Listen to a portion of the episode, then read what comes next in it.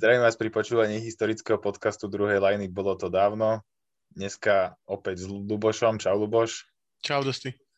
Takže tak, ako sme si naposledy rozobrali uh, celý priebeh uh, playoff uh, roundom v roku 2010, tak uh, by sme to chceli za- završiť tým najlepším očakávaným uh, finále, ktoré sa hralo medzi dvomi historicky najúspešnejšími NBA franchisami, teda týmom Boston Celtics a LA Lakers. Takže koho si pasoval ty, uh, Luboš, do role favorita pre týmto finále? Ja som fandil Celtics, ale myslel som si, že favoriti boli Lakers minimálne na základe základnej sezóny, ale podľa mňa na základe play-off ani nie, lebo Celtics sa podarilo vyradiť vlastne Cleveland, ako sme už rozobrali v tom podcaste predtým. Určite si to chodite vypočuť, ak ste nepočuli. A potom sa sem vráte a vypočujte si túto čerešničku. a, ale uh, považoval, som, považoval som asi Lakers, myslím, back to back proste. Ja som takisto favorizoval Lakers, ale nefandil som v tejto, v tejto sérii Lakers. Ja som tedy lebo ja som akože nemal vtedajší tým eh, Lakers eh, veľmi rád, ja som akože nebol Kobeho fanúšik, akože tá jeho hra bola, nemal som ju rád, akože obdivoval som ju, ale nemal, nemal mm-hmm. som ju rád, takže, ale keď si pozrieme všetky tie zápasy, tak oni boli až na jeden, boli v podstate veľmi tesné všetky a rozhodovali sa väčšinou v posledných eh, dvoch minútach alebo až v, pos, v, pos, v poslednej minúte. Mm-hmm. V podstate začalo to zápasom číslo 1, ktorý vyhralo LA Lakers. Podľa mňa v tento prvý, tento Game One v podstate započal taký podľa mňa štandard e, typický pre celú sériu. To boli hl, hlavne akože tvrdé podkošové súboje, pretože oba týmy mali vynikajúce podkošové zostavy, už to bol na strane LA Bynum, Gasol Oldom, na strane Celtics, Garnett, eh, Perkins, Wallis aj Big Baby. Takže naozaj akože podľa mňa tá séria bola marovačka na všetkých, eh, na všetkých pozíciách, ale hlavne na tom podkoši som ja tú marovačku vnímal medzi týmito obojma týmami. Neviem, ako si to vnímal ty. Uh, vieš čo, máš pravdu, akože tak uh, všeobecne vtedy sa hral, hral basket troška inak, ako sa hrá teraz. Akože všetci, všetci, čo sú možno troška akože mladší, tak uh, si to nevedia predstaviť, alebo si to možno že dohľadali. Tam, tam bolo fakt, že maličko, maličko trojkových pokusov a uh, Lakers hrali in and out, vlastne strašne často hrali hrali celý čas vlastne triangle offense, ktorá není založená na nejakom ak na, nejakom, na nejakej strelbe spoza, spoza oblúku, väčšinou to bolo len keď dostal proste Ron Artest, e, alebo Kobe, keď dostal slinu, alebo Artest, keď dostal loptu v rohu, alebo teda niekto potom zo striedačky, nikto nebol taký akože strelec, Strelec, strelec. No, nikto, nikto nebol taký akože strelec, nejaký brutálny trojkár. No a Celtics mali dvoch podľa mňa skvelých trojkárov, v základe to bol Elena Pierce, ale vlastne Ellen hral viac menej bez lopty na tej, na tej trojke a Pierce práve naopak hral jedna na jedna, takže tiež to nebolo ako, že, že mali gigantický po, počet pokusov. Je to až proste komické, keď sa na to pozrieš, že Celtics vystrelili 10 trojek a Lakers takisto 10 a dali 5 dokopy. Tie obidva týmy, čo je proste 5 z 20, čo akože... Nepredstaviteľné dneska. Dneska sú hráči, ktorí majú takéto, boli proste Curry mal veľakrát to, takto, takýto Stedline, alebo James Harden, alebo, alebo, alebo proste Trey Young a Luka Dončić. Veľa hráčov takto, Damian Lillard, CJ McCallum tiež mal, že vystrelil 10 trojek, takže je to také, je to také, je to úplne iné, bolo to úplne iné a podľa mňa aj akože, čo sa týka obrany, to bolo troška iné, že tam proste KG, KG je za mňa jeden z najlepších obranných hráčov akože all time Hej, on je zviera úplne. Bol v obrane. Presne tak. A, a Rondo vtedy bol proste, ako sme sa bavili v, minulej, v minulom podcaste, že Rondo sa vtedy proste zrodil, vtedy sa narodil a tiež bol proste úplne zviera, na druhej strane proste Artest a a Kobe bol proste niekoľkokrát all defense team, potom bol proste Bynum, ktorý bol pod košom, nebol úplne obratný, ale bol taký akože Prítomnosť. No, veľký taký také kladivo. doskoky. No. A bloky nejaké. No, ale, ale proste ce- celkovo to bolo takto. Uh, myslím si, že keď si, ja som nad tým sa zamýšľal, že, že či to bolo najlepšie finále tohto tisícročia zatiaľ. A myslím si, že to bolo druhé najlepšie finále tohto tisícročia za tým, ktorý ob, ktoré obratili vlastne Cleveland, podľa mňa. Akože, ale to je veľký, akože nezamyslel som sa nad tým nejako brutálne dlho a samozrejme, že každý fanúšik má rád iné finále, ale podľa mňa, keď si to zobereš tak akože koľko vecí bolo v tej hre, že Shaq mohol mať, či Kobe mohol mať o jeden titul viacej ako Shaq, Boston versus Lakers, proste najväčšia rivalita v celej NBA historicky, uh, proste štyria Hall of Fame hráči, pravdepodobne Hall of Fame hráči na strane Celtics, Kobe a Gasol, ktorý proste Gasol európsky bol jeden z prvých, podľa mňa po Dirkovi Novickom a po Tonym Parkerom bol, po, po, tá Parkerovi bol tretí taký akože dôležitý, dôležitý súčasť týmu, akože OK, bol tam Tony Kukoč, Stojakovič, OK, ale to, to neboli tie top duo vtedy v žiadnom týme a práve Gasol bol ten, ten podľa mňa eh, hráč, ktorý pritihol aj toho, aj toho európskeho fanúšika, aj ten štýl, ktorý hrali Celtics, že hrali podľa mňa, keď nemal Rondo loptu, tak hrali veľa toho, toho pohybu, ktorý bol podľa mňa sympatický veľa európskym, veľa európskym fanúšikom. Takže podľa mňa to bolo, neviem, neviem, či sa, určite nám napíšte nám do komentáru, či si myslíte, že to bolo top 2 alebo top 3 možno v finále tohto uh, tisícročia. Ty si myslíš čo?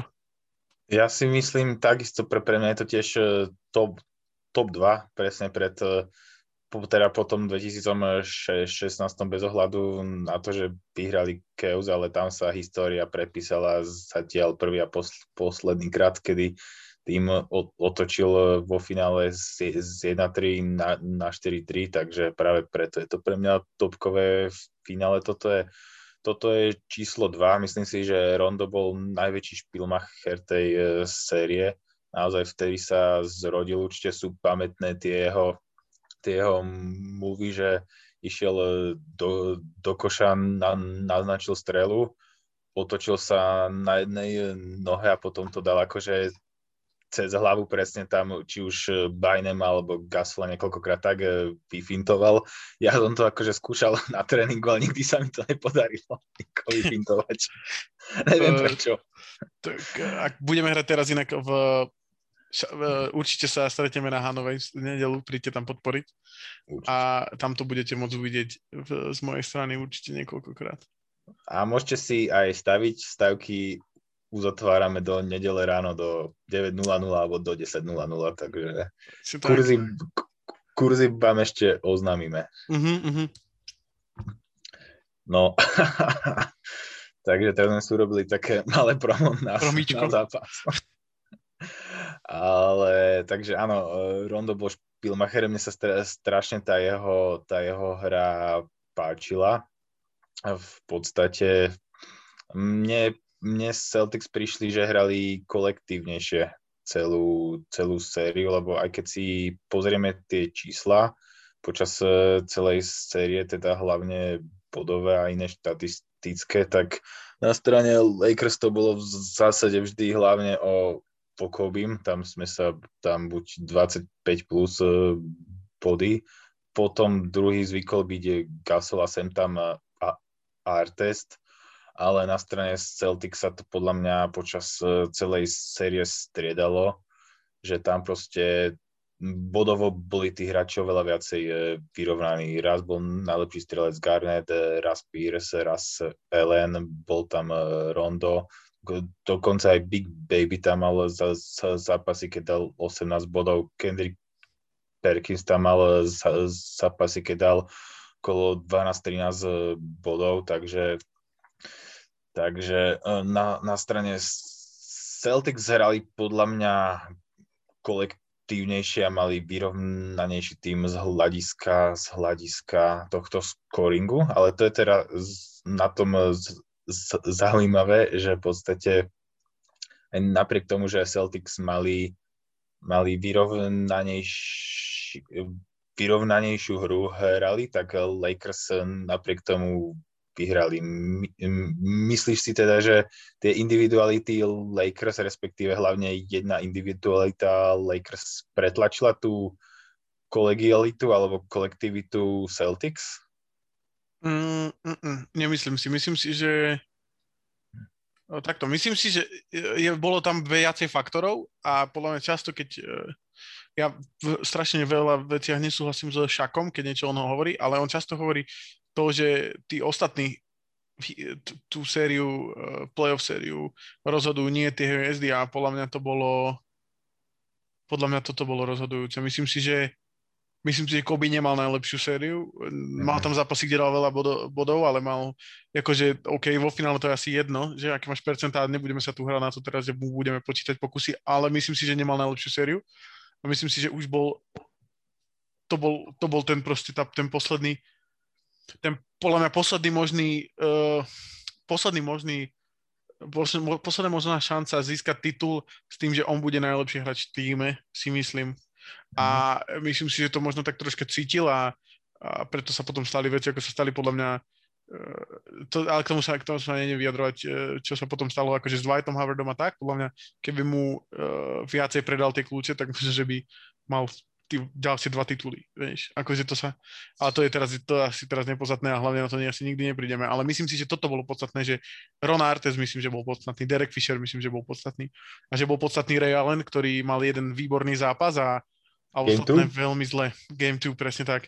Ja som si každý zápas pomenoval tak, aby som vedel, ktorý to je zápas a práve Game 2 je Ray Allen game, kde proste každopádne, aby som dokončil ešte myšlienku, tak áno, myslím si, že, myslím si, že Pierce to nevedel zobrať za, na, na seba a Garnett a Ellen už boli proste starší, už boli starší a ne, nedokázali možno využiť toho Ronda, ktorý podľa mňa tam mal veľký mismatch s tým Derekom Fisherom.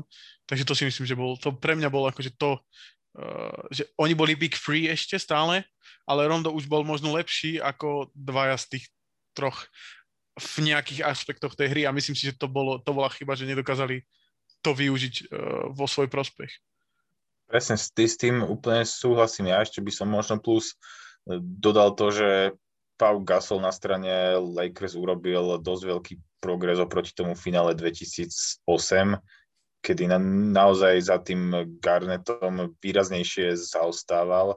Naozaj tam ho Garnet v tom, v tom finále podľa mňa dosť ničil a v tomto finále sa mu už e, vedel vyrovnať už na doskoku, obrane a hlavne v útoku sa vedel eh, viacej eh, cez neho presadzovať potom, keď sa dostaneme aj ku game, game 7, tak ako ja keď som prvýkrát ten zápas eh, videl, tak mi prišlo, že Gasol hral strašne zle, ale keď som si to pozrel znova ten zápas, tak Gasol bol v podstate možno najlepším hráčom Lakers, alebo teda najdôležitejším pre pre ten eh, konečný finálový výsledok v Game 7. Ale tak, ako sme v podstate načrtli, tak uh, tu Game 2, Game 2, tak mm-hmm. uh, v podstate bola to hra, ktorú, uh, ktorou Celtics vyrovnali sériu na 1-1, hlavne vďaka Rayovej Elenovi, ktorý dal za počas 7 trojek,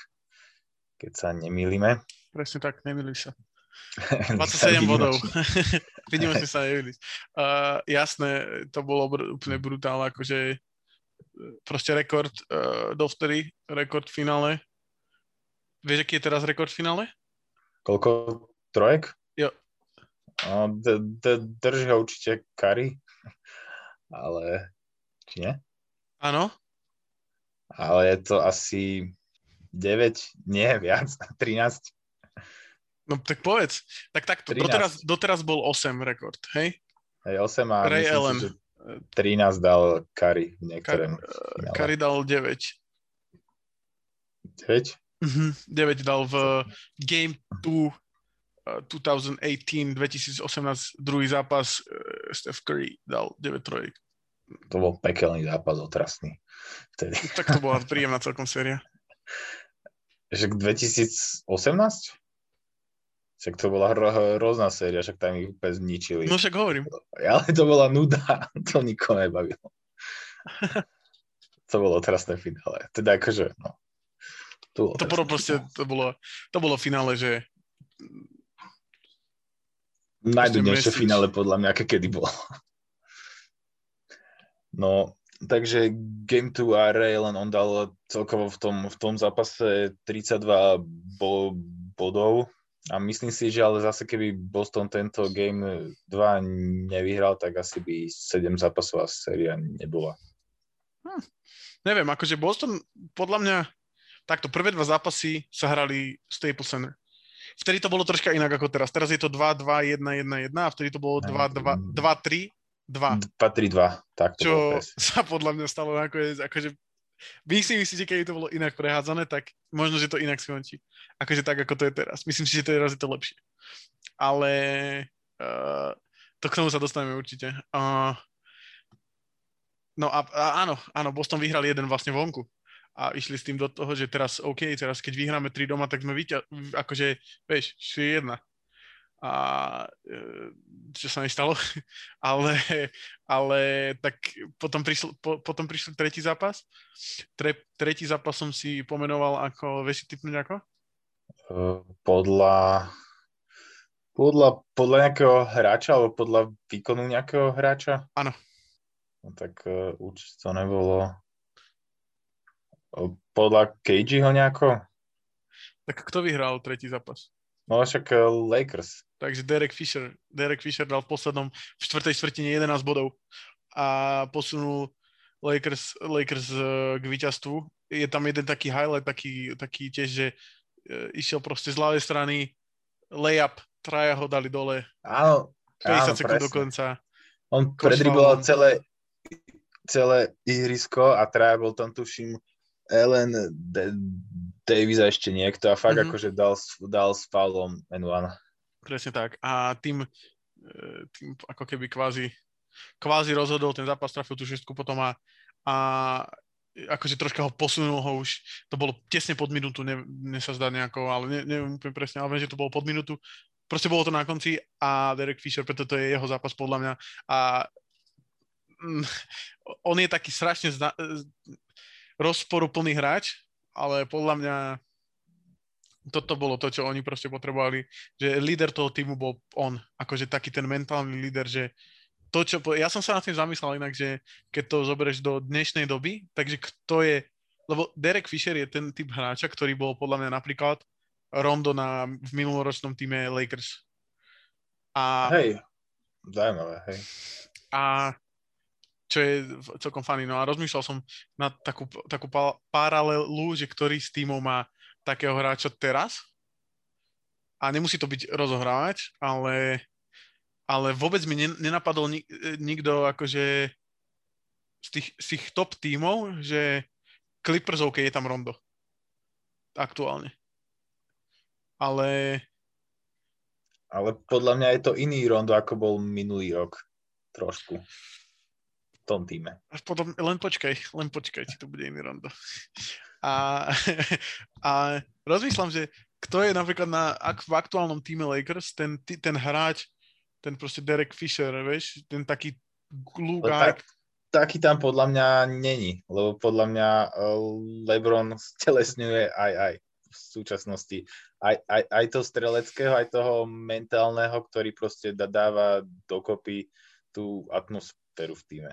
Presne tak. A preto si myslím, že to je jedno, to sa dozviete v nejakom určite na našom podcaste útorkom, nechcem to teraz. Ale myslím si, že ten hráč musí byť v každom výťaznom, každom týme, ktorý vyhrá titul, musí taký hráč byť. Myslím si, že keď si to zoberieš, minulý rok, ako sme hovorili, podľa mňa Rondo, keď sme Aj. pri historickom podcaste pred, pred Lakers, uh, vyhral, tit, vyhral, titul, vyhral titul Toronto, kde bol podľa mňa ten hráč Kyle Lowry možno bol trocha väčší strelec, ale bol taký ten typ hráča. Predtým vyhrali titul, kto predtým vyhral titul? Nepamätaj si? Green, vieš, Draymond, Draymond Green. Ten Lakers, teda ten Cleveland team, bol podľa mňa takýto hráč Dela Vedova, aj keď... Uh, či nie? Podľa, akože Dela Vedova v tej sérii podľa mňa tam skoro nič nehral, neviem, či mal kabíne nejaké úplne slovo. Akože podľa mňa vše, vše, vš, vo všetkých tímoch, kde to ťahal akože Lebron plnil túto úlohu on. Si myslím, že, že, že, že, že práve, že v tých, napríklad v tých... No v Miami, Miami nie, v Miami nie, to je pravda, ale v Cavs to podľa mňa už plnil. V Cavs, á, neviem, no v Miami to bol podľa mňa Hazlem, napríklad, alebo Ray Allen možno chvíľku, keď tam bol. Ten to robí doteraz. Ten to robí doteraz, no, to je Len to robí doteraz. Proste každý z tých tímov, vieš, Fisher to bol v tých, v tých prvých troch uh, tituloch Lakers, to bol podľa mňa Robert Ori. Uh, je to, je, to, je to proste podľa mňa potrebuješ takého hráča a myslím si, že môže aj počas play-off vyplávať. Teším sa preto na, na toto play-off a keď chcete o ňom niečo počuť, tak určite si pozrite náš útorkový, vypočujte, alebo aj pozrite náš útorkový podcast. Ale späť sem, späť sem do, do 2010. Áno, takže presne to, to s tým akože úplne súhlasím, že to bol zápas Dereka Fischera, ktorý dal celkovo v ňom 16 bodov. Trošku bol to si myslím, je to možno aj najlepší strelecký výkon v, v sérii. Lakers si v podstate zobrali späť tú výhodu domáceho prostredia, čo bolo tiež eh, kľúčové pre, pre ďalší vývoj série a tlak opäť išiel trošku na Boston, išlo sa na Game 4, Game 4, Game 4 a v podstate štvrtý zápas. áno. Tam sa mi na začiatku toho zápasu, neviem, či si spomínate, ako Paul Pierce nadrbal rozhodcovi omylom a dal, dal body, ale fakt akože to bolo, to vyzeralo, že ho knock, knockoutoval. Str, strašne akože strašne vtipné, ale každopádne Game, game 4 eh, vyhral Boston o 7 bodov a v podstate celkom si, op- toto bol, po, po, aj tento zápas máš nejako pomenovaný? Áno. A tam sa asi shodneme, že, že to bol Davisov. Zápas. Presne tak, Big Baby. Big, Big Baby, Baby Davis. Ktorý tam, dal za 22 no? minút 18 bodov a 5 do skokov. A v štvrtej štvrtine dal tie najkľúčovejšie. Hrali Glenn Davis, Rashid Wallis, Tony Allen a Nate Robinson všetci viac ako 9 minút. To znamená, že totálna lavička. Rivers posadil všetkých zo, okrem Rea Elena, ten hral celú, celú, celú štvrtinu a posadili všetkých a dal hrať, dal hľať, hrať lavičku a Nate Robinson a, a proste Glenn Davis to dali. Big tak. Baby proste...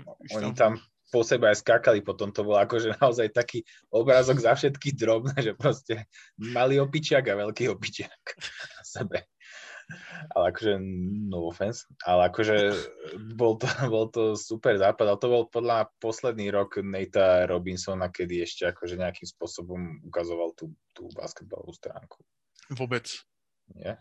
Podľa mňa v najviac ukazoval basketbalovú stránku, keď boli Bulls v playoff. Bol 2-12, 2-13, myslím. To si ho ani nepamätám. Tam sa mi, to si veľmi dobre pamätáš. Tam zblokoval uh, Lebrona Jamesa Uh, to si nepamätáš? Či si to si žartoval? Ale pamätám, pamätám. tak uh, tam bol podľa mňa akože taký jeho pík. A nemus... ja, ja, som ho mal rád v New Yorku a potom, odkedy odišiel z New Yorku, tak potom ho už akože netankoval. Fakt? Ale ešte zaujímavé v tomto, v tomto zápase opäť, že ako si Celtics tie body rozdelili vyrovnanie. A na strane Lakers to to bolo opäť iba Kobe s Kaslom, ktorí dali 33 a 21. Mm-hmm. Ostatní v podstate ešte Lamar Odom dal 10 a ostatní, ostatní totálne jednociferné sl- slabočké čísla. Mm-hmm. No, tak vieš, raz ti ide, raz ti nejde. Podľa mňa to, ten zápas proste celkovo akože Lakers nevyšiel, aj keď boli v ňom relatívne dlho a nakoniec vlastne prehrali iba v tej štvrtej štvrtine akože ten náskok. Takže podľa mňa taký zápas, ktorý bol strašne dôležitý pre Boston, otočiť tú sériu a pre nich to bolo dôležité aj tým, že to, že to vyhrali ako tým, že to vyhrala lavička, že to nevyhral lavička, proste presne. Pierce alebo, alebo Garnet alebo niekto. Je to proste, vyhrali ako tým a bolo to podľa mňa super. Teraz, keď sa vlastne bavíme o tej lavičke, porovnali by sme lavičku Lakers a lavičku Celtics, tak e, ktorá je podľa nás a podľa teba kvalitnejšia? Mm, myslím si, že asi Lakers by som povedal. Uh, akože papierovo a z hľadiska mien hej, ale neviem, že či tie výkony, lebo napríklad ja som Sašu Vujačiča vnímal až v Game 7 poriadne. No. Toho vnímali asi všetci a, a ešte Sharona Browna som vnímal pri jednom takom akože naloženom meči, ale napríklad Jordana Farmara som tiež akože moc nevnímal. Ja si myslím, že, myslím si, že tá lavička Lakers bola kvalitnejšia, ale myslím si, že mali menej takých zápasov, ako napríklad teraz sa bavíme, že Glenn Davis a, a Nate Robinson, že mali svoj zápas a myslím si, že v Lakers to nebolo možné, lebo Kobe a Gasol mali 99% tej ofenzívy, že to bol, to bol ten iný akože gameplan. Vieš, že a Oldham, Oldham, keď bereš Oldham ako hráča z lavičky, tak on proste vie je najlepší z tých všetkých hráčov, ktorí neboli akože uh, nezačínali zápas. Tak, tak. Takže stav série bol 2-2 a Boston si mohol vybojovať pozíciu k matchupu v game, v game 5, ktorú si po podstate aj e, vybojoval. Na, na game 5 bolo zaujímavé. Na strane Lakers podľa mňa to, že bol to štatisticky, teda z hľadiska bodov na, najlepší zápas pre Kobeho.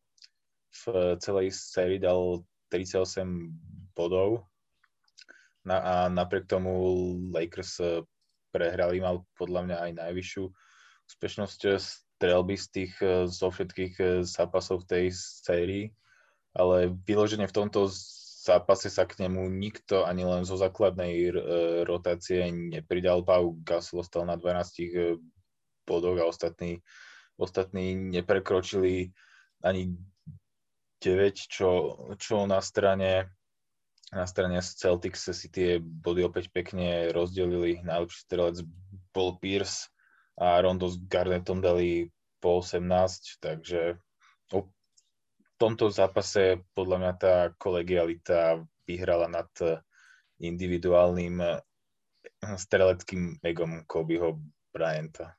A ja si myslím, že si aj uvedomil, že akože, nechcem teraz stúpiť nejaký moralista, ale podľa mňa si uvedomil, že uh, OK, že proste takto sa to nedá. Akože nedá sa to takto vyhrať a, a, a môže mať dobrý zápas, ale potrebujem, aby, vieš, nemôžem dávať strely. Podľa mňa je jedna vec, že máš dobrý zápas, ty individuálny, keď si akože skorer a druhá vec je, keď ty si vlastne aj primárne ten človek, čo má loptu. A nemôžeš e, dávať, napríklad Artes mal 2-9 a nepozeral som to spätne, ale verím tomu, že sa dostal keď Kobe proste 6 sekúnd dokonca mal nejaký double pump fake, neviem čo a nevystrelil a hodil to niekomu z jeho spoluhráčov 3 sekundy do konca, tak ty nemôžeš vyhrať sám a potrebuješ, aby sa tí hráči chytili, tí tvoji spoluhráči. A keď im dávaš takéto lopty do takýchto pozícií, tak sa nechytia. A podľa mňa aj to si, keď si zoberieš e, vlastne ďalší zápas, tak tam mal proste o 8 strel menej, on sám. A myslím si, že si, akože myslím si, že je toto strašne dôležité pri veľa, veľa hráčoch, že, e, ktorí sú ako Kobe, alebo ktorí sú primárne strelci, že buď teda e, nebudem mať toľko loptu a budem čisto na strelbu, alebo ako napríklad Kermelo Anthony, alebo potom budem sa snažiť robiť to, čo robí LeBron, že dávať tú, tú dôveru tomu týmu. A, a podľa mňa si myslím, že v tom druhom zápase, e, ktor- ku ktorému sa dostaneme, kde vlastne mal Gasol, e, Gasol 9 asistencií, tak to bolo presne to, že OK, ty si ten... A v tomto zápase, ktorý Rockets prehrali, mal Gasol 0 asistencií.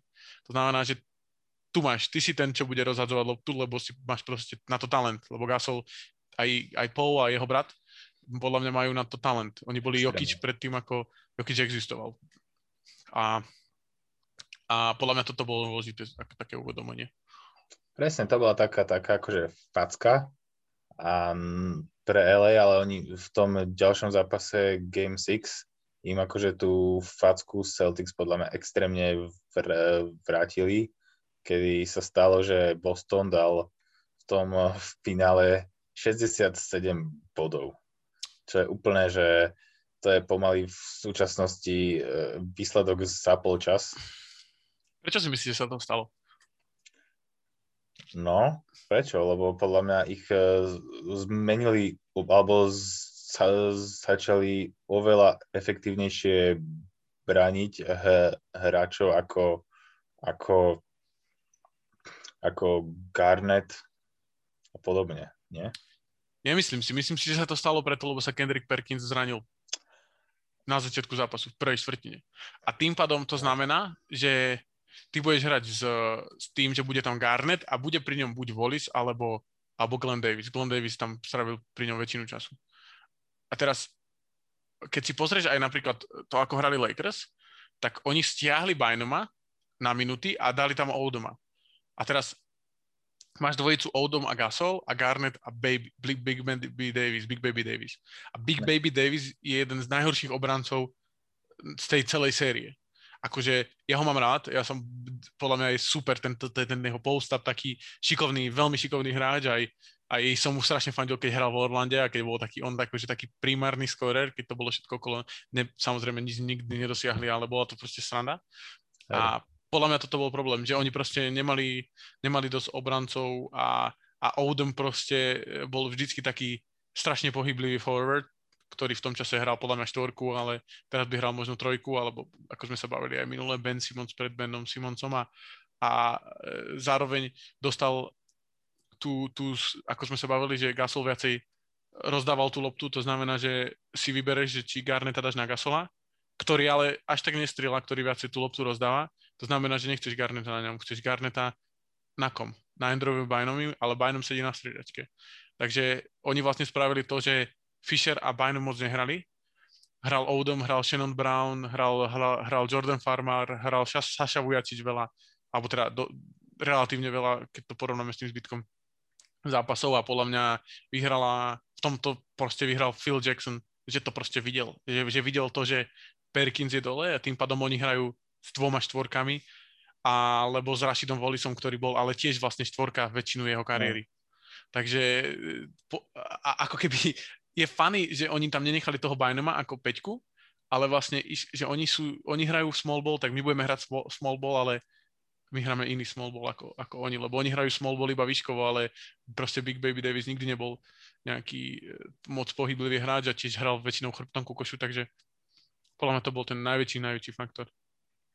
Áno, a tým akože súhlasím, to som si neuvedomil v podstate, že Perkins sa zranil už v tomto zápasom, v tom 7. už e, nehral, takže sa asi môžeme zhodnúť, že teda zranenie Perkinsa bol jeden z e, kľúčových faktorov pre vývoj celej série. Absolútne. Možno asi. Hlavne v tej obrane na strane Celtics. Mm, je to halus, no. Je to halus a hlavne, keď si teraz všetci z neho robia prdel. A teda, ale on si za to môže si, sám si ukazuje na seba, že je, idiot, ale, ale je to funny, keď si to zoberieš, že vlastne Kendrick Perkins, podľa mňa je ten, bol ten, reálne mohol mať ktokoľvek aký dobrý zápas, ale tá séria bola vyrovnaná až do bodu, kedy oni prehrali o 20 bodov. Sa zranil. A vtedy sa zranil, presne tak. A potom v Game 7 potom prišli aj také e, funny situácie, kedy nastupoval Brian Scalabrini. Neviem, či ste niektorí pamätáte, ale odporúčam si ho vyhighlightovať e, na YouTube. no tak tomu ver. Akože dokonca sú také mixy White Mamba uh, a ešte má jedného felaka Red Mamba, ktorý je, to je Matt Bonner, ktorý hrával za Spurs. Hej, ale Matt Bonner bol ja, neviem, ja, ja som ho celkom akože mohol. On bol akože taký, taký dirty player, ale vedel, akože mal takú podobnú strelu, ako mám ja, možno za tri. tak to si veľmi, to si veľmi fandíš, kamoško. Ale vieš, bol Matt Bonner štýlovo, bol štýlovo. 10 rokov v lige, alebo koľko. Akože uh, my si nerobíme, podľa mňa Matt Bonner bol eh, dôležitý faktor veľa titulov proste Spurs, pretože bol proste aj keď hral niekedy málo minút, ale dokázal im proste poskytnúť to, e, tú zmenu toho, že prišiel Matt Bonner zo, štvorka a zrazu stojí na trojke a musíš vedľa neho ísť, aj keď, uh, aj keď proste je to smiešne. A Scalabra- ale Brian Scal- Scalabrini bol akože veľký, veľký šéf. To, ten človek uh, je toľko taký mím, že to je neuveriteľné. On je proste najväčší mím z celej NBA a sú aj videá, že, že Brian Scalabrine highlight a tam proste sú také veci, že dá proste midrange proste trafi. Alebo tak. takže, takže, ale to určite, určite všetci musíte poznať. Brian Scalabrini, aj veľa bolo takých mimov, že koľko on má high fives na zápas a takéto, takéto veci, ak si správne spomínam. Ale na druhú stranu treba povedať, že on bol akože legenda, keď bol v Európe, on bol veľmi dobrý hráč. Lebo on vlastne nezačal v NBA, on začal v Európe. Neviem, či, či sa mu úplne podarilo etablovať na ten americký štýl eh, basketbalu neviem, on, bol taký, on je proste mím, chodiaci mím ten človek a uh, je to proste vtipné. A ke, keď si dáte jeho highlighty za, za Chicago alebo za Boston, to sú také legendary uh, veci, keď proste príde zo stridačky, všetci proste, jeho mali radi fanúšikovia. Poviem to tak hnusne, ale to je taký Marianovič v tej doby. Áno, úplne. Ako Úpl, úplne s tým uh, súhlasím. Ale teda aj napriek zraneniu Kendricka Perkinsa, tak zápas e, číslo 7 bol po celý čas vyrovnaný, respektíve Boston v ňom po väčšinu času viedol. Ešte v tretej štvrtine Boston viedol o 11 bodov a postupne z toho, z toho naskoku Lakers začali ukrajovať. Čo myslel, alebo kde bol podľa teba taký ten bod, kedy sa tá Game 7 začala lámať alebo nakloňovať v prospech Lakers, lebo ja som to tri štvrtiny vnímal tak, že Celtics, Celtics sú v tom zápase lepší a môžu a majú ho vyhrať. Mm-hmm. Myslím si, že bol do, strašne, myslím si, že pre ten samotný zápas bol strašne dôležitá druhá štvrtina, kedy, kedy proste Ron Artest, a.k.a. Metafor Beast, a.k.a. Panda, neviem, aké on má všetky svoje mená, ale Ron Artest vtedy, a ja si ho pamätám ako Ron Artest, tak ho budem volať Ron Artest a, a mňa on udržal v eh, Lakers proste v prvom polčase sám. Akože eh, dal proste 12 bodov, hral, hral výbornú obranu a dal proste dôležité, dôležité koše a nebal sa vystreliť, čo bol možno často problém pri Kobeho spoluhráčov, spoluhráčoch, že sa proste báli vystreliť, lebo to bol proste Kobe Bryant, ktorý potom ich zúkal v šatni, že prečo vystrelili, ale teraz to tak nebolo, proste Artes to zobral na seba a podľa mňa ich udržal v prvom polčase a aj keď prehrávali proti Celtics na polčase o, o 6 bodov, tak si myslím, že to bol proste ten, že sme, sme, na, sme ako keby na ten dostrel a Kobe proste hrá, netrafa a Gasol netráfa a stále sme 5 bodov od nich. A na druhej strane si myslím, že bol proste problém toho celého zápasu na strane Celtics bol proste Ray Allen, ktorý si myslím, že má celú tú sériu mal dosť akože zlú, krem toho jedného zápasu, ako sme sa bavili na začiatku. A myslím si, že toto bol presne to, že proste bohužiaľ, no, vy, vybral si zlý deň na to nedávať, nedávať koše. Presne tak, ešte ďalší zo zaujímavých e, faktorov tohto zápasu je sú podľa mňa doskoky.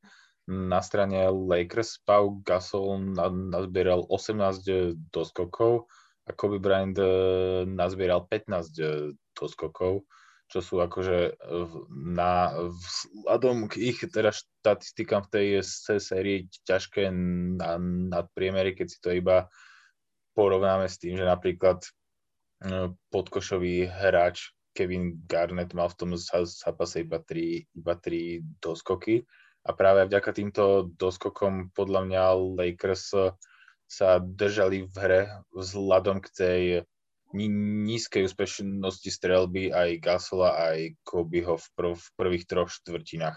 Alebo aj, mhm. celo, aj celkovo v zápase.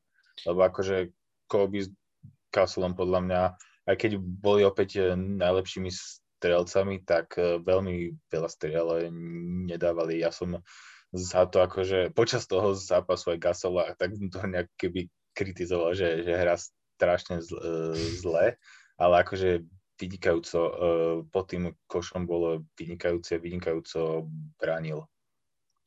Presne tak. Gasol bol, Garen mal toľko doskokov, lebo proste musel brániť Oudema veľa.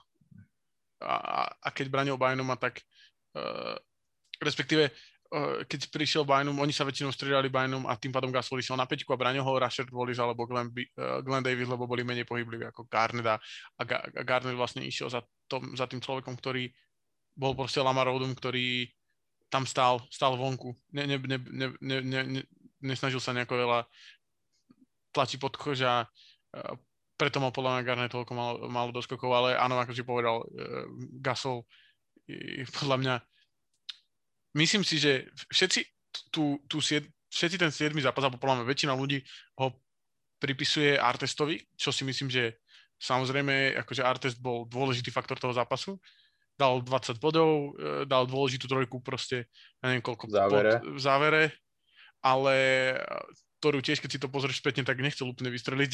Chytili Nechcelo ani. Spravil taký jab. Aj, aj Kobe na, na ňo kričal, že aby nestrieľal. Presne tak, no a potom takto to oslavil. I sa tváril, že presne takto myslel. A, a, a myslím si, že ale Gasol bol ten, ten, ten, ten, ten rozdielový hráč, ten, ten, ktorý proste dokázal na možno obidvoch stranách palbovky. A takisto ako Artes. Artes mal 5 stýlov ten zápas. 5 ziskov úlob, čo je extrémne veľa. Ale ja proste si nemôžem pomôcť, ale mne ten Gasol tou sériou prišiel extrémne sympaticky, to, a hlavne tým, ako to dokázal proste za tie 3 roky posunúť, že kam to dokázal, kam to dokázal dostať, lebo si myslím, že e, v Memphise bol nejaký. Priemerný. Taký priemerný pivot. Lepší priemerný pivot v NBA, ne? Áno, a myslím si, že on ani nikdy ne, nebude na nejakých historických rankingoch brutálny, ale podľa mňa je jeden z najlepších, uh, možno Kobe mu Bryantovi jeden z najlepších komplementárnych hráčov, pretože bol, ne, nepotreboval mať loptu v rukách, keď ju mal, dokázal proste prihrať. A a bol proste aj na to, že nebol taký atletický ako veľa hráčov, ktorí boli proti ním, tak ich dokázal proste hlavou uh, proste pre, prehrať, že bol lepší, bol chy, chytrejší ako, ako oni. Takže... Ono na, na Gasolovi, tá jeho akože herná inteligencia bola podľa mňa viditeľná aj v tých ďalších sezónach po tomto finále v tom 2011 aj, aj, aj 12, kedy ešte Lakers hr, hrali playoff, respektíve bojovali o playoff o nejaké výs, výs, výsledky, tak si myslím, že on mal na tom najväčšiu zásluhu, lebo on, on aj pri tom Dwightovi Howardovi sa, sa úplne prispôsobil tej jeho prítomnosti, začal tú hru viacej rozťahovať, začal strieľať aj viacej za tri, čo dovtedy nestrieľal, snažil sa ho naozaj pod tým košom hľadať. A to je potom teda aj, aj zaujímavé, že tá chémia v týme vôbec akože nefungovala. Aj napriek tomu, že tam eh, mali výborné predpoklady na to, aby hrali naozaj na tú dobu moderný basketbal. No ja si myslím, že Gasol mal smolu, že z jednej strany, že on bol hráč, taký typ hráča, ktorý by si myslím, že e, mohol vyhrať viacej titulov a že by ho potreboval viacej tímov, ale dostal akože veľmi verný Lakers aj v tie roky, keď sa moc nedarilo. Potom si podľa mňa vybral zle, si vybral zle Chicago. Akože nie, že vybral zle, ale e, proste Rose sa zranil, ten tým už nebol taký, ako bol predtým a ohral veľmi dobre v Chicagu, ale už to, už to proste zlý výber potom išiel do Spurs, ktorí už boli za Zenitom ale on bol furt, stále bol proste hráč, ktorý, ktorý dokázal podľa mňa byť taký proste, tak ako teraz jeho brácho proste mil, eh, mil, v Toronte napríklad. Dokázal, dokázal, dokázal Paul Gasol vtedy 2014-2015 tie Chicago lomeno Spurs roky dokázal by podľa mňa e, prispieť nejakému týmu k tomu, k tomu finále a myslím si, že napríklad Cleveland by malo jeden, dva tituly viacej, keby, keby tam mali namiesto Kevina Lava a Paula Gasola. Aj skrz to, že mal x rokov už vtedy. Minimálne ten 2015, keby, keby hral Gasol z Sakeus, tak, tak si myslím, že by, že by tú, tú sériu Warriors eh, vyhrali vtedy. A teda ke, keď sa ešte spätne vrátime k eh, finále, tak eh, vyhralo teda LA Lakers a M- MVP Kobe Bryant zaslúžené MVP? Jasné. Jasné, zaslúžené. Ty si to, tak ne, ty si to nemyslíš?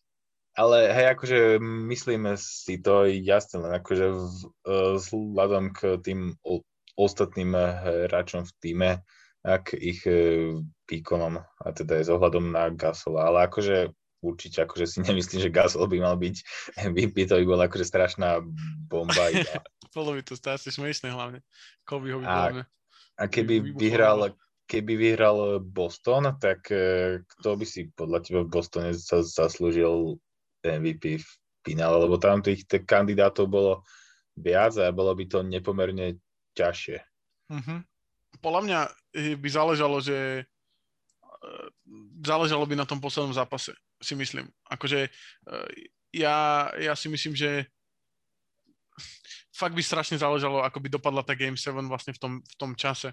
Lebo oni boli vtedy takí akože veľmi vyrovnaní a ten posledný zápas uh, zo, strany, zo strany Celtics bol rovnako proste extrémne vyrovnaný, ale podľa mňa tým, že Pierce získal, získal 2008, tak si myslím, že by to dali Garnetovi.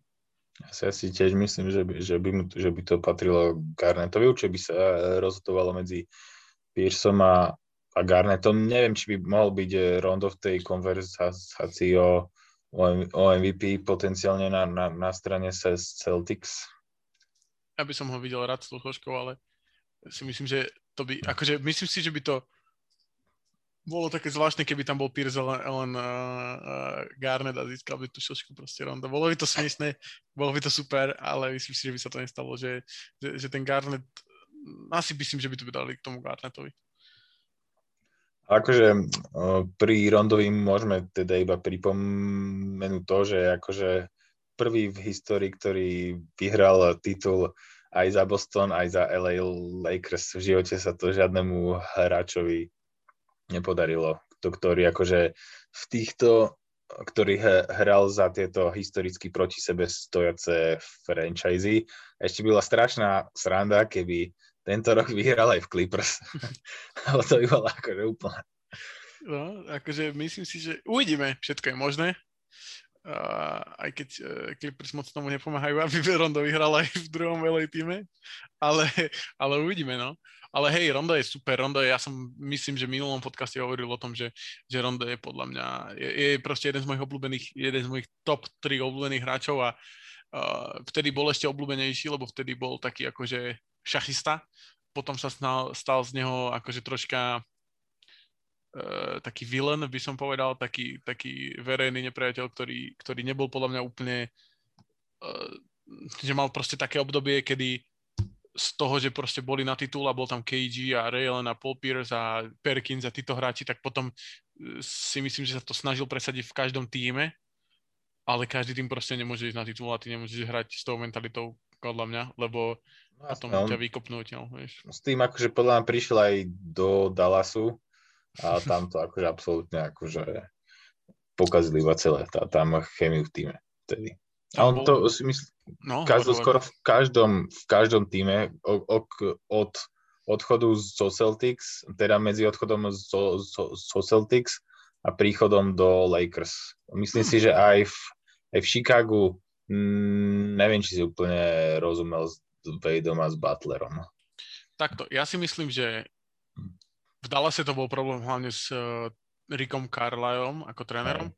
lebo Carlyle je taký tréner, ktorý veľa rozpráva tomu hráčovi, že ten point guard je uh, taký, není úplne, sú tréneri, ktorí ťa nechajú viacej. Rick Carlyle nie je tréner, ktorý by mohol trénovať Lebrona Jamesa, tak to poviem. A tým, aký je Rondo, tak ani Ronda. A myslím si, že Riversovi sa to vtedy podarilo v tých rokoch, lebo uh, bol, proste mal Rondo 20 rokov. Ale... Aj to ešte uh, mladý a koučovateľný.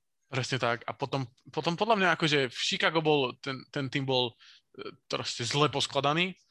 On bol potom jeden, jednu sezónu v Sakramente, kde, kde mal proste brutálne čísla asistencií, ale to bol tiež taký tým, ktorý sa nedostal do play-off na Cousins.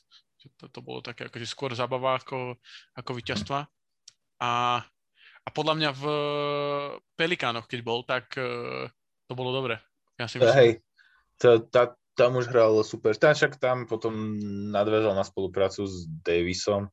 Tá, tam to bolo vidieť, že oni dvaja vedia spolu spolupracovať. A bol tam Cousins, bol tam Holiday, podľa mňa. Drew Holiday je podľa mňa ten človek, ktorého Rondo akože rešpektoval uh, ako, ako toho lídra vieš, že a Holiday zase zároveň není človek, ktorý potrebuje extra veľa loptu, takže mu to celkom vyhovalo. Oni boli celkom taký po, pohode tým. Keby sa Cousins tedy nezranil, uh, oni, oni vymazali vlastne v Portland v prvom kole 4-0. Si to pamätáš? Pamätám, to, to, to som presne chcel iba povedať, že obrovská škoda, že sa vtedy v tú sezónu zranil Demarcus eh, Cousins, ktorý mal vtedy perfektné či, čísla, to zranenie mu asi zrejme ukončilo aj le, lepšiu kariéru. Presne tak.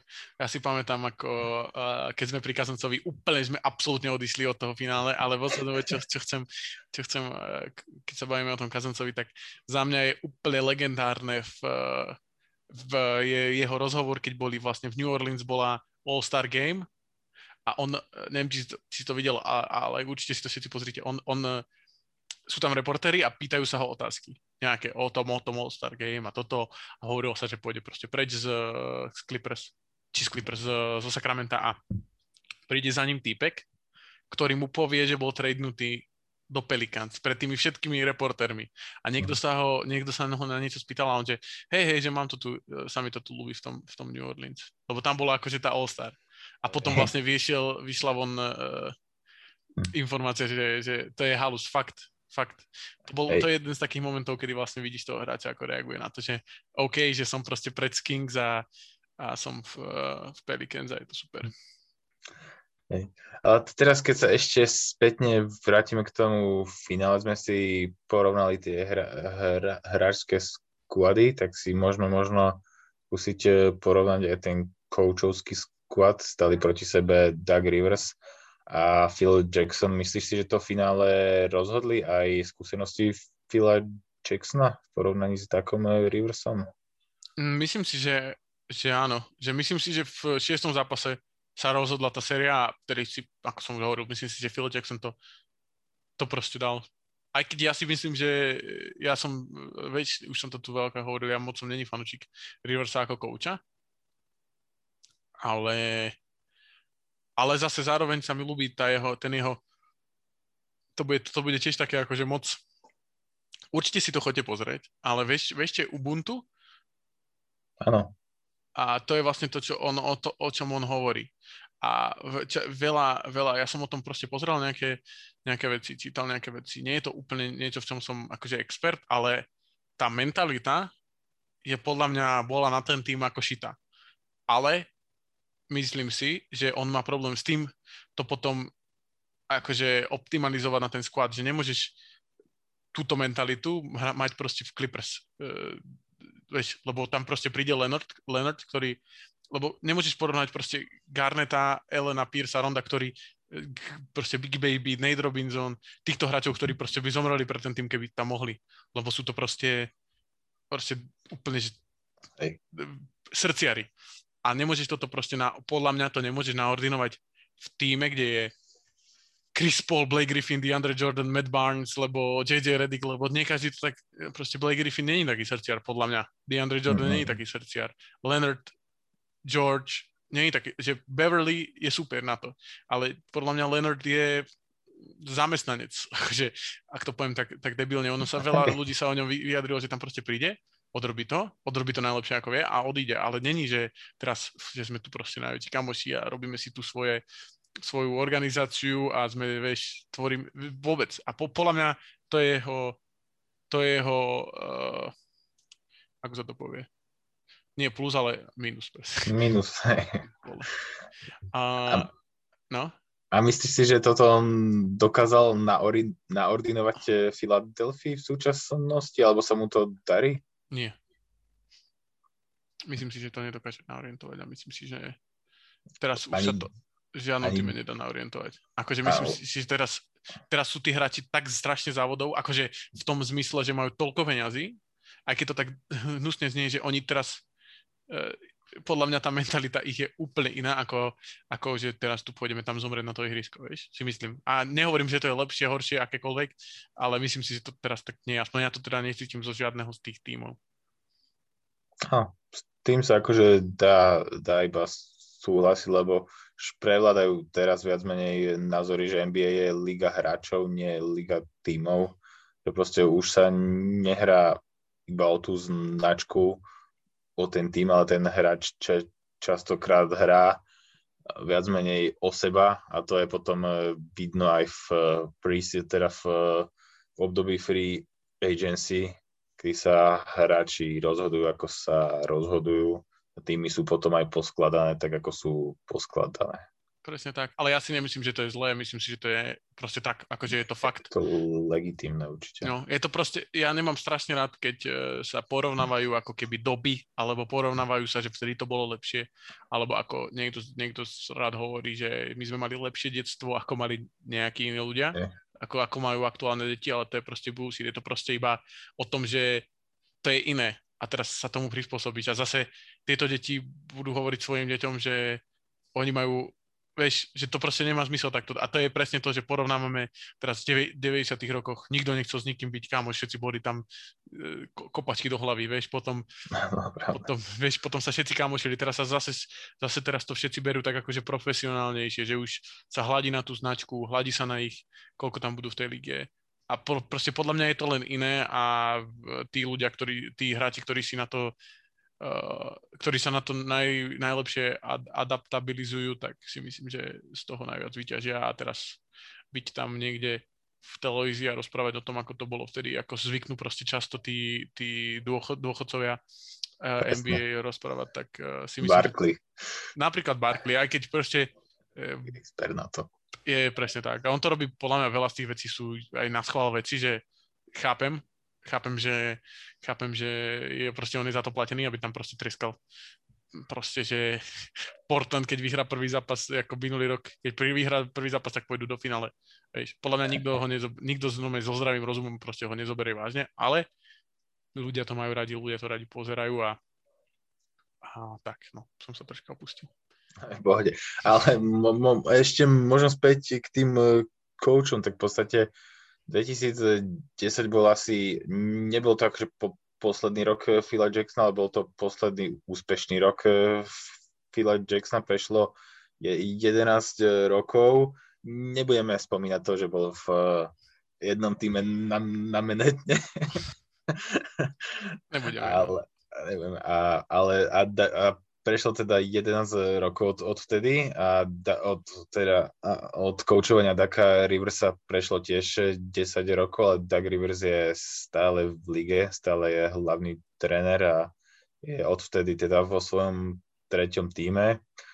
A myslíš si, že má ešte Doug Rivers e, šancu uh, zabojovať s nejakým týmom uh, o titul? Akože samozrejme, že to závisí od toho hráčského skladu, ale že či akože si myslíš, že dokáže ten tým zmanéžovať a odkoučovať ako víťazný tým, alebo od, odkoučovať a zmanéžovať tým na titul? Myslím, myslím si, že áno. Myslím si, že to dokáže.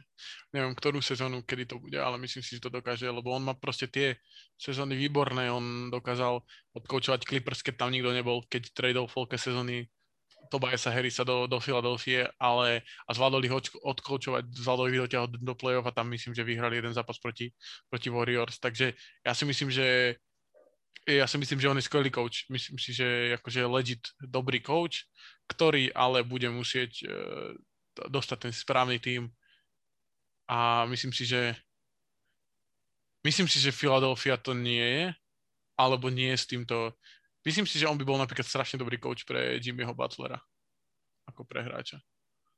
Tak pokiaľ by sa ho Butler rozhodol e, rešpektovať, tak aj. Ale myslím si, že čo si myslím, čo je ešte super, čo možno veľa ľuďom tu akože na Slovensku a v týchto zemepisných sírkach uh, tak nič nehovorí, ale myslím si, že je strašne dôležité, že je to človek, ktorý je 20 rokov v lige a že je to Černoch, ktorý je tréner. Lebo si myslím, že je to reálny problém, ktorý teraz nehovorím o tom, že e, sa hovorilo o tom, že Steve Nash sa dostal do ligy ako biely coach a že to mal jednoduchšie, toto, čo veľa tých analytikov sa na tom opúšťalo, ale myslím si, že je to veľmi dôležité pre ten, pre ten, e, ten basket, že je tam, sú tam černoskí koučovia, ktorých je málo, ktorí, keď si teraz na to spomeniem, tak možno Ty Lue, uh, Rivers a Nate McMillan uh, a to je všetko, ak sa nemýlim. Uh, opravte ma, ak som na niekoho zabudol ale, ale a myslím si, že to je skôr rarita a myslím si, že to je dobré, že to tak je, že on je tam práve ten, ktorý tam je če, ako jeden z mála černovských koučov a myslím si, že pre tú komunitu samotnú je to dôležité. Takže, uh, takže on to som ešte Hawks mali čierneho kouča, nie? Áno, uh, Hawks mali uh, Lloyda, Lloyda Pearsa, ktorý ale, ktorého vyskdriedal Nate, Nate McMillan, ktorý je tiež černoch. Hej, hej, hej. Hej, to som... A fakt inak, to som si až teraz uvedomil, že vlastne väčšina tých t- trénerov sú belosi v podstate. Presne tak. A teraz je taká otázka, Ešte podľa mňa. Dwayne Casey. A ešte Dwayne Casey, veď. No na Detroit som skoro zabudol, či existuje. Ešte Dwayne Casey, no ale je ich proste, je ich akože nepomer absolútny, čo si myslím, že z jednej... A ešte Steven Silas vlastne v Houston, no. Houston Rockets je, je Černoch a a nerozmýšľam nad tým. A viem, že, tam ešte viem, že napríklad uh, bol, bol tak, bola taká veľká aféra, keď vlastne Minnesota vyhodila Sandersa a zobrali toho asistenta z Chris Finch sa volá, myslím, asistenta z mm. Toronto Raptors a vtedy vlastne sa jednalo o to, že vtedy, v tom čase, bol asistent Černoch, coach, ktorý neviem, jak sa volal, ale zistím to, ale a vlastne bol, bol vtedy úplný, bol to taký akože dosť, uh, dosť to bol uh, a podľa mňa taká aféra, že ne, nedali, lebo vždycky sa to robí tak, že ten, ten coach, ktorý, ktorý je asistent, tak dostane tú šancu aspoň na tú polku sezónu, lebo nemá zmysel proste v Timberwolves, aby tam prišiel ten, ten Chris Finch v polke sezóny, lebo aj tak tam nakoniec sa stalo to, že vlastne Minnesota začala hrať oveľa lepšie. Ale, uh, ale, ale proste je to tak, že ten coach si myslím, že, že mal dostať aspoň šancu aspoň na pol sezóny. A potom tam môžeš dostať kohokoľvek, však to už je jedno, ale, ale mm, ale, ale myslím si, že to je reálny problém, a ktorý my možno tak ani nevnímame, ak si ty sám povedal, že, že si to ani neuvedomíš, ale je to podľa mňa tak, akože boli nejakí, boli nejakí černožskí, černožskí koučovia, ale je to oveľa, oveľa minimum oproti tomu, oproti tomu, ako to je naopak. A nemyslím si, nemyslím si, že to je na úkor nejakej profesionality. Že, že sú, je veľa koučov, ktorí sú tam a sú není dobrí koučovia v NBA. Ešte nejaké teraz, keď sme pri koučoch a pri historickom uh, po podcaste, tak uh, ako si myslíš, že je pre uh, legacy hráča dôležité to, že ho trénoval nejaký legendárny tréner? Dajme tomu, že tak ako MJ trénoval Phil Jackson, takisto Kobe ho trénoval Phil Jackson. Mm. A zoberme si napríklad Lebrona Jamesa, tak jeho nekoučoval žiadny známy coach alebo nejaký proste taký, že coach, ktorý má zásadnú legacy. Samozrejme, bol, koučoval ho Erik Spolstra, ale bol rozdiel Erik Spolstra v roku 2011, rozdiel Erik Spolstra 2021. Jo, ale takisto bol rozdiel Phil Jackson pri prvom titule Bulls a Phil Jackson teraz, keď skončil kariéru, keď sme sa o tom bavili, vieš. Takže Uh, ja si myslím, že Erik Spolstra, uh, vieš, Phil Jackson tiež nebol sekund, medzi prvým titulom z, z Bulls a posledným Lakers je 20 rokov. Takže uh, sa nedá proste pozerať na to, čo sme my videli, ako keď a ten coach bol, bol proste mladý coach, takisto ako bol Spolstra mladý, keď začal trénovať LeBrona Jamesa, alebo teda keď ho coachoval. Myslím si, že je to extrémne dôležité. Myslím si, že uh, veľmi málo sa stane, že ten coach, ktorý trénuje uh, môže sa stať, že, že, že ty napríklad že vyhráš titul jedenkrát a není to úplne, že, že, že le, podľa mňa Nick Nurse je taký coach, ktorý vyhrali akože ako Raptors titul, ale, ale myslím si, že on ešte že veľa, veľa toho, čo tam spravil, spravil Dwayne Casey ktorý tam proste tých, tých hráčov ako keby dal dokopy a on prišiel a myslím si, že Nick Nurse je skvelý coach a že má pred sebou 20 rokov v lige a že bude možno 5 krát vo finále.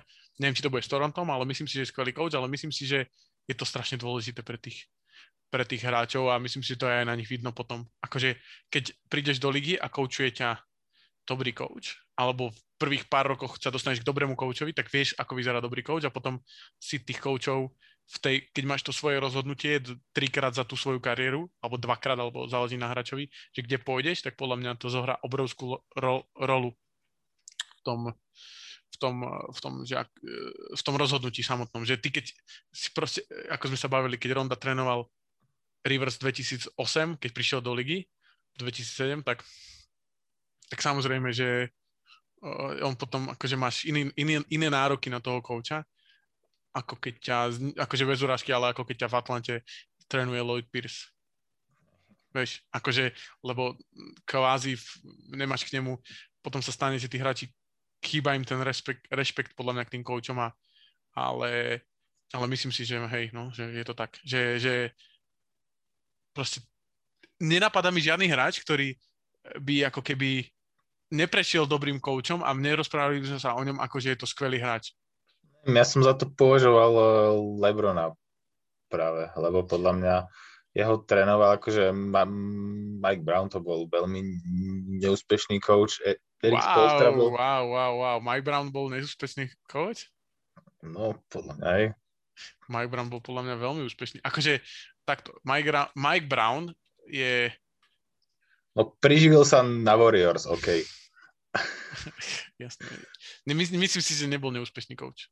Á, OK, ale nebol podľa mňa coach, o ktorom by sme sa bavili, že patrí do top 20 NBA. Z, akože, no, tak to neviem, toto nechcem akože, ne, ne, ne, neviem, nemám taký, nemám taký prehľad v koučoch, aby mhm. som vedel povedať, že Mike, Mike Brown je top 20, ale tak koučoval pár sezón, vieš, takže pred ním sú brutálne coaching, akože legendy trénerské, ale nemyslím si, že sa dá akože na neho pozerať, že si vole, že Mike Brown, a hlavne myslím si, že viem to rýchlo overiť, ale mne sa zdá, že keď LeBron nastúpil do Clevelandu, takže tam trénoval Tie prvé sezóny ho trénoval Mike Brown.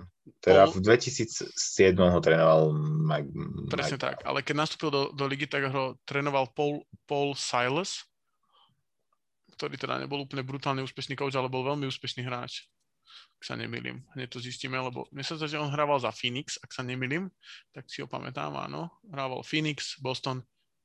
OK. Tak on bol, on bol tam bol na začiatku ako coach, potom tam bol Uh, potom tam bol práve Mike Brown, o kom si hovoril a potom tam bol Byron Scott, ale to už vlastne tam vtedy už LeBron nebol, ale viac menej Mike Brown, ktorý podľa mňa je dobrý coach. Potom tam bol, potom trénoval 4 roky pod Spolestrom, potom kvázi akože mm, David Bled je veľk, tam na polovicu s, s hey. Tyronom Lue. Luan ktorý si myslím, že tiež je zase iný typ trénera, že, to, že nie je zlý alebo dobrý, je ešte iný, je taký viacej dbá podľa mňa na tých hráčov ako na, na, na tie svoje defenzívne oné, ale to, mm-hmm. to podľa mňa vieš vy, vy, vybalancovať. Aj Phil Jackson tiež viacej dbal na hráčov, ale, ale, alebo napríklad Doug Rivers, ale mal na striedačke keď vyhrali titul, alebo aj v teda 2010 v tom finále, tak mal na striedačke Toma Tibudova ako defenzívneho kouča. Vieš ktorý bol proste defenzívny špecialista. To je ako no, defenzívny. No, takže aj o tom veľmi záleží, že e, čo tam je akože za ten skvad tých, však teraz keď si zoberieš Lakers, tak čo tam oni majú za, za koučov? Však je tam, je tam Vogel, je tam, je tam Jason Kidd a proste Nets. E, kde, kde koučuje ten, ten coach Nets? ktorého som zabudol meno samozrejme, lebo som úplne mám pamäť jak rybička. Coach Nec akože sú, sú, súčasný či minulý? Nie, tak teraz je Nec, ale minulý, minulý coach. Ne, uh, jak sa volal? Coach Nec. Taký veľmi dobrý coach, akože taký... taký uh, Kenny Atkins? Áno, Kenny Atkinson. No a on mne sa zdá, že je v, v Clippers asi, pozriem sa, ale mne sa zdá, že on coachuje v Clippers a, a tí majú tiež strašne naložený uh, ten coaching stav, lebo tam je Billups, je tam on, hej, coachuje v Clippers a pozrieme sa, že kto tam je. Viem, že tam je Billups, k, on tam je, uh, potom teda je tam Tyran Lu, alebo Tyran Lu, neviem, ako, ako to správne sa vyslovuje. Pozrieme sa na to. Každopádne si myslím, že to je strašne dôležité, aby ty, späť k tej otázke, myslím si, že je to strašne dôležité. Áno, je to Kenny Atkinson, Billups, Larry Drew tam je, čo Larry Drew je tiež legendary coach úplný. Hej. Takže, takže myslím si, že to je strašne dôležité a že tí hráči majú, majú šťastie, keď majú dobrého kouča. Lebo sa môže stať aj, že to je naopak. Tak, tak.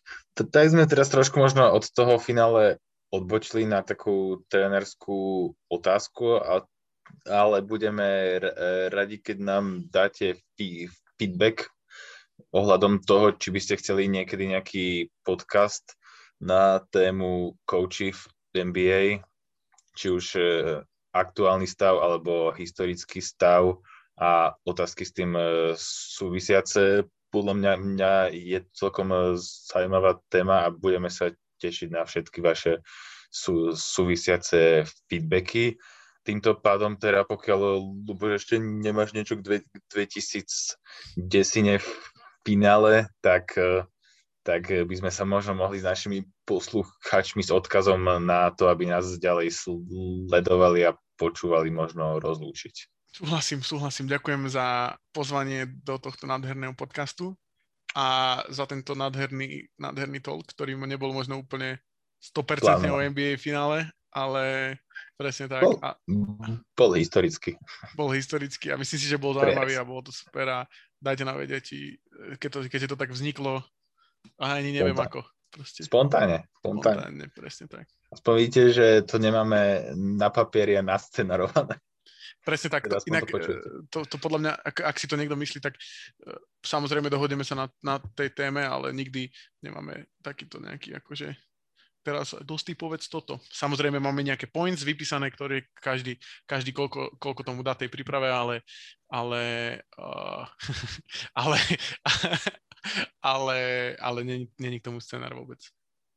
Takže sledujte rozhovory s hráčmi a takisto pravidelný útorkový podcast, takisto Coach Carter v sukni, ktorý vychádza na týždenej báze e, rovnako ako tento náš. Bolo to dávno, takže ďakujeme za pozornosť a naozaj sa tešíme na akúkoľvek spätnú väzbu. Čaute. Presne tak. Čaute.